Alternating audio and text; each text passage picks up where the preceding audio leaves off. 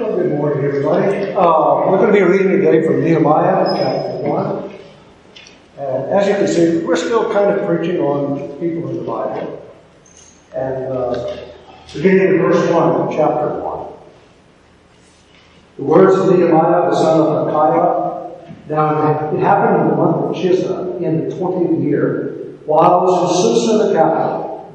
And Hanani, one of my brothers, that's the men from Judah, came now I asked them concerning the Jews who had escaped and had survived the captivity and about Jerusalem. And they said to me, The remnant there in the prophets who survived the captivity are in great distress and reproach. The wall of Jerusalem is broken down and the gates are burned with fire. And it came about when I heard these words, I sat down and wept and mourned for days. I was fasting and praying the Lord God of heaven. And I said, I beseech thee, O Lord God of heaven, great and awesome God, who preserve the covenant, loving kindness of those who love him and keep his commandments. Uh, let thine ear now be attentive and thine eyes open to hear the prayer of thy servant, which I am praying before thee now, day and night, on behalf of the sons of Israel, thy servants, and confessing the sins of the sons of Israel which we have sinned against thee. I and my father's house have sinned. And we acted very corruptly against thee, and have not kept the commandments nor the statutes, nor the ordinances thou didst command thy servant. Then chapter 2, verse 1. And it came about in the month of Nisan, in the twentieth year of King Artaxerxes, that wine was before him, and I took the wine and gave it to the king. Now I had not been sad his presence in Father, we thank you for your grace. Thank you for this Lord's Day. Thank you, God, that when we gather together to meet, you are in our midst. You are with us. Thank you for the presence of your Holy Spirit. God, we pray right now that we will have our hearts and minds open to the word that you give to us. Father, let us not only hear the word, let us practice. Help us this next week as we encounter others. We show the Spirit of Christ within us. Father, more than anything else, we want to follow the obedience to you. Forgive us now the sins that we've committed. In Jesus' name we pray. Uh, all of us that are my age know what it's like to face a great crisis. Come to a point where this thing is so big, you don't know what to say, you don't know what to do.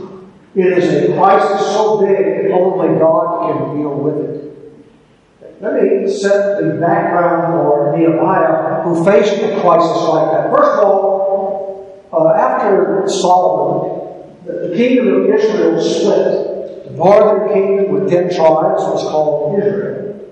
The southern kingdom, called Judah, had two tribes, and they had divided, and later on because of their sin, God punished, first of all, the northern kingdom. They were carried into captivity. Sometimes they are called the lost ten tribes. But then the tribes of Judah also rebelled against God, and so about 150 years later, they too were carried off into captivity, but some stayed behind. Seventy years went by, and God had promised that He was going to one day restore them. And so here's Nehemiah. He has a cushy job under the king Artaxerxes. Nehemiah is a Jew, and he has a trusted position of being the wine, the cupbearer of the king. And he would taste some of it before the king would drink to make sure he was not being poisoned. And he was a trusted advisor as well. Some people came from Jerusalem, including Nehemiah's brother. And he asked them how things were going in Jerusalem, and they said, It is terrible. The people are in despair. The walls of Jerusalem have been torn down, and all the gates have been burned. The Bible says that uh, this is a hard blow. This is a great crisis to find out that his people were in such distress. I'd like for us to look at three things that are found here. And also, I'd like us to try to apply them to our lives, especially during a time of crisis. First of all, it says, be grieved, verse 4. And when I heard about when I heard these words, I sat down and wept and mourned for days, and I was fasting and praying before the God. He breathed. Also, that's like in our lives. Sometimes it seems too terrible even for us to bear. In Job, uh, Job 14 1 says, uh, Man born of woman is a few days, and those are full of trouble. That's true. There are many troubles. There are some good times in our life, but also days of trouble that we all face. It may be health, health, health death, it could be a crisis in our jobs, it could be almost anything, but it is a great crisis that comes upon us, and we grieve deeply. In uh, one of the churches that I served, I had a really good friend in the church. And he came to me one day and he said, uh, Let me tell you about the worst experience of my life. Okay? He said, it was my daughter. He had a daughter and two sons, but the daughter was really the apple of his eye. And he said he heard a rumor that his teenage daughter had become pregnant. And he went to her and asked her about it. She said, Oh, no, Dad, that, that's not true. That's just a rumor. But then he heard from a couple of other people, and so he went to her and said, We're going to the doctor. They went to the doctor and they did a test. Indeed, she was pregnant. He said to her, Why didn't you tell me before? And she said, I was too ashamed to tell you. He said, That encounter was like uh, somebody had kicked him in the stomach and left their. He grieved to the depths of his soul so that his entire stomach was in turmoil over this event. Uh, I've mentioned before, but I, I can understand that. Well, my uh, deceased wife and I were married 45 years. I fully expected that we were going to have at least another 20 or 25 years. Uh, that was my plan. And it didn't happen. She got cancer. Last two and a half months, she regenerated quickly. It was a terrible experience. It was so hard. I was affected emotionally, spiritually, physically. Thank God I had people in the church that rallied around me and helped me through that. And without that, I'm not sure how I would face it. But you know, God ultimately was my comfort. And then looking back later, even though that was a terrible event, I still saw the hand of God. God prepared us for that. He gave me two and a half years after her diagnosis to say goodbye. And I was able to say, I love you many times, and I did. In many ways, that was the best time of our 45 year marriage. And then, you know, while I was still grieving, I, I met Anna. And first time I met her, was actually, I was preaching and she came to the church. I had no idea who she was. She was supposed to be in Mexico City, but she didn't on coming here. Last night, we were talking about this, and uh, she said to me, it was like a chessboard. I said, oh, how's that? She said, well, you have all the pieces and they move in a precise pattern and a precise time. Everything had to be perfect for us even to get together. She said, I never expected this. And yet, God put all of that together. And I thank God for her because uh, she has helped me more than you can know. And she's been a real blessing in my life. And Norm was saying, you know, she's much better looking than I am. Asked me, you know, how was able to attract a beautiful wife like that. I said, well, isn't that obvious? Uh, because she can't see very well. and so, if God works in our grief, and in His own time, He has a plan. Sometimes it's only in looking back that we can see the plan of God. In Ecclesiastes 3.1 it says, For everything there is time. Time to be born, a time to die, a time to grieve, time to love. Secondly, Nehemiah, after he finished grieving, after he was still in the process of grieving, it says that he prayed. Prayer is a vital part of our relationship with God. Not only us talking to God, but God talking back to us. That's what prayer is. Prayer is communication. It is not a monologue. It is a dialogue with God, and I believe that God speaks to us in prayer. Notice what he does. First of all, it says that he confessed in verse 7. Uh, we, we talked about how he corrupted all the ordinance of God. And he, asked God in the confession, he said, God, forgive me, forgive my fathers before me, forgive the nation of Israel. We have fallen away from you. You scattered us, but you promised us that you were going to bring us back again. One says in verse 9, if we confess our sins, he is faithful and just to forgive our sins and to cleanse us from all unrighteousness.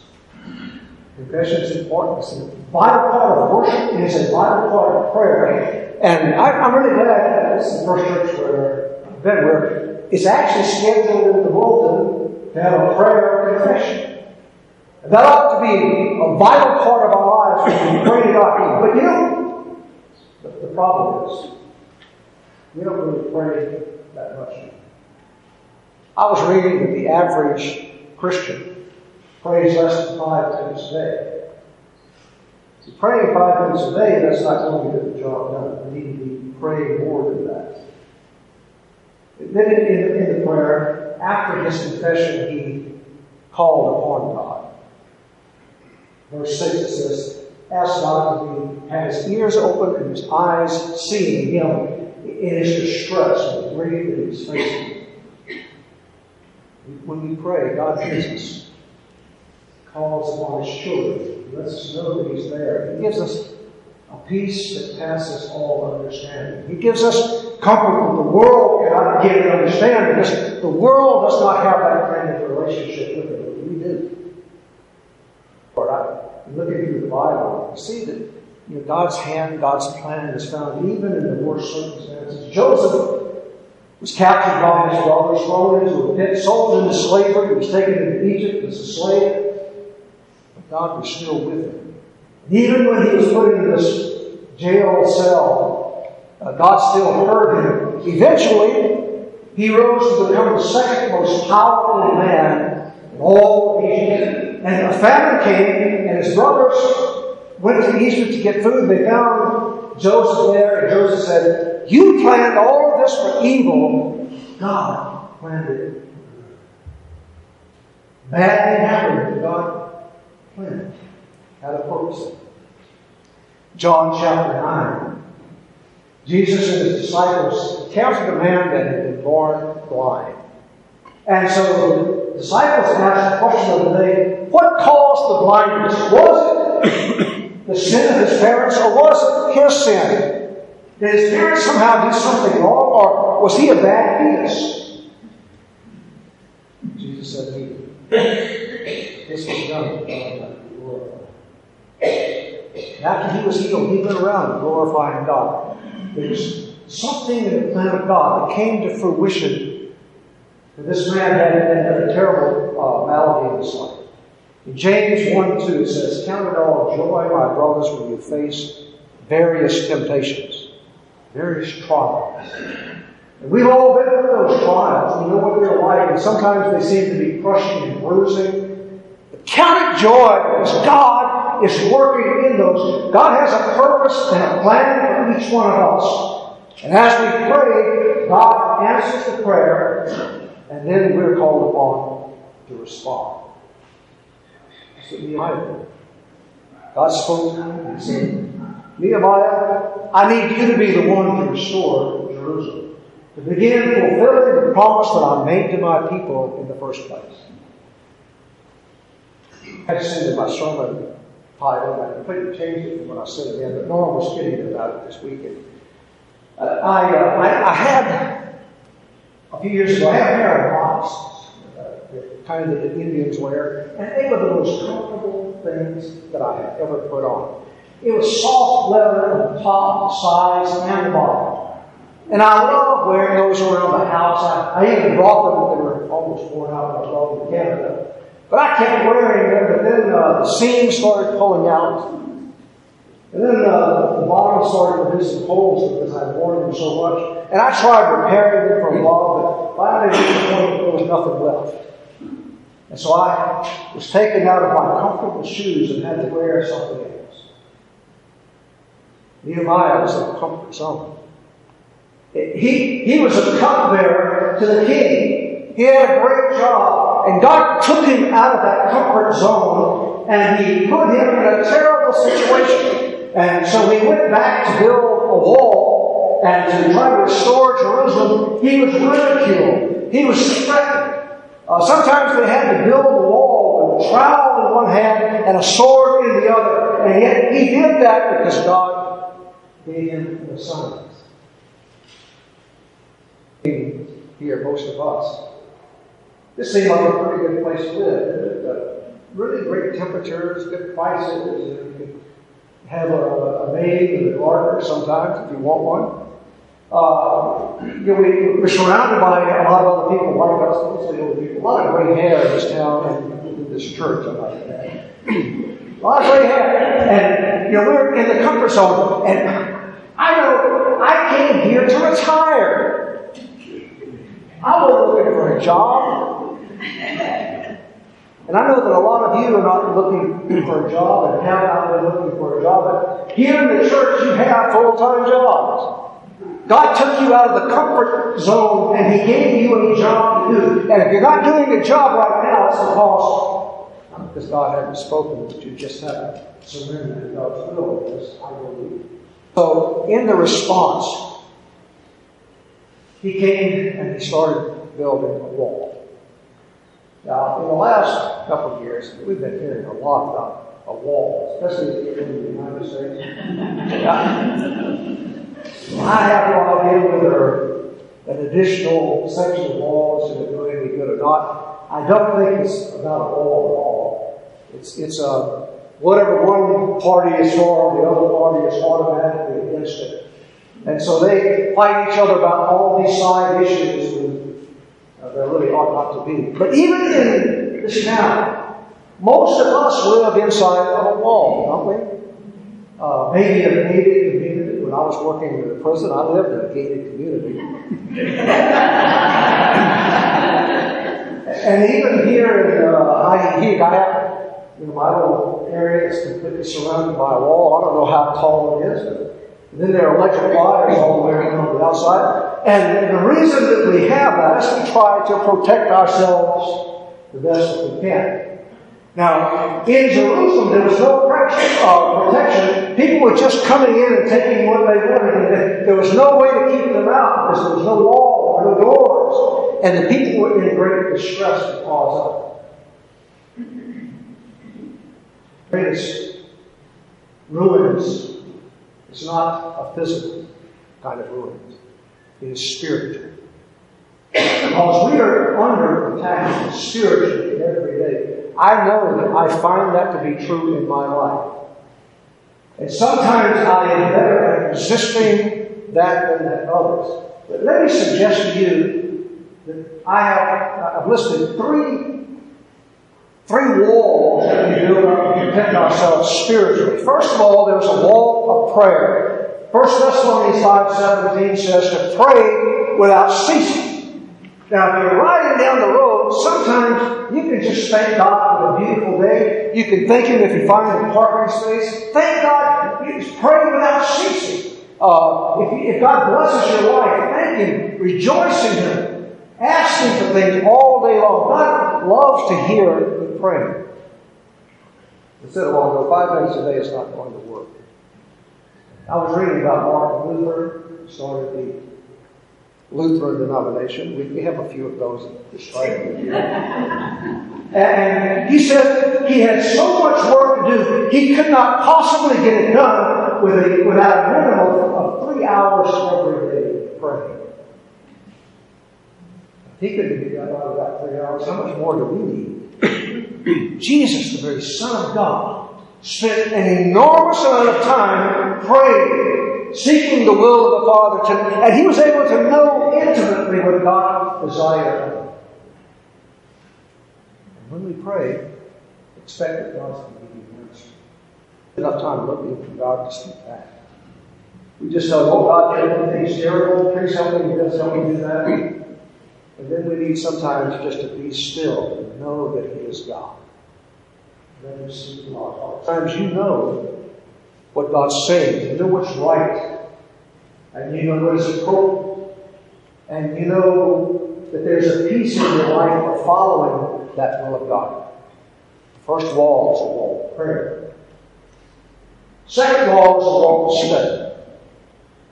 In uh, Second Timothy says, "A study to show yourself approved unto God, a workman that does not need to be ashamed."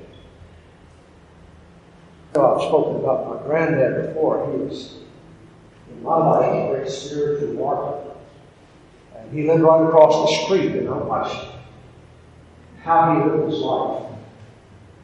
I never heard him curse. He didn't use uh, swear words that sometimes I even hear from church members. My granddad did not use those. He probably only got, well, there were only 11 grades back then. And I think he finished high school, but he had to go out and work after that. He was a farmer. He loved farming. He did that all his life. He loved studying the Word of God. And I, he be reading every day, trying to learn as much about God. When he was in his 90s, he was still teaching a Sunday school class almost at the age of 95. And he, he loved his amplified Bible because it gave different translations of various words. And he would quote those.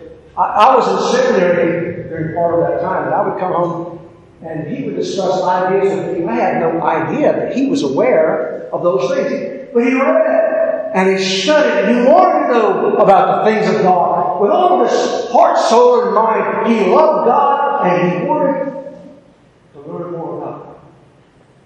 Say that there are people with the book, you know. But sometimes the book just sitting there on the shelf or on the counter.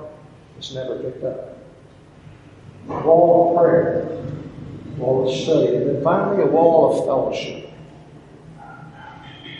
Jesus said, Where two or three are gathered in he is in the midst of. Ecclesiastes, it says that if a man is walking forward and falls down, he has a friend, the friend can lift him up. But if he's by himself and he falls down, there's nobody else there to pick him up. We need to pick each other up when we come together in church. We need encouragement to live the Christian life. We need fellowship with one another. I believe it is imperative for believers to come to church, to be together with other Christians. It's not just to church. That's not preaching. It is to be with the people of God. And we grow spiritually when we are with others. In Hebrews it says, forsaking not the assembling of God, as is the practice of some. I can worship God out in the woods. Yeah, you can. But you can't worship God the way that He designed you. You know, for people to say, well, the church is nothing. The Bible says that Christ loved the church. He himself. You don't like the church, that's one thing. Christ loves the church. And to disparage what Christ died for, I think it's uh, what do you do about it? Building walls around yourself, protecting yourself from what the Bible says are the fiery darts being thrown at you. And that our battle is not against flesh and blood, but against principalities and spirits. We, we know that we are under attack, and we can sense that. And I, I see a spiritual degeneration in North America, certainly, even in my lifetime.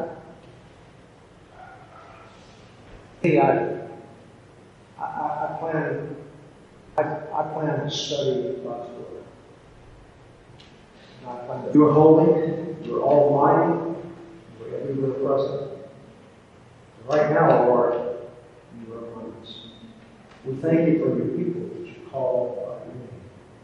Thank you that we belong to you. Thank you that we have the knowledge. Your plans will work out in our lives. And Lord, let us align ourselves with you. Give us, O God, when we do not. Lift us up, give us strength. Let us encourage and pray and strengthen one another.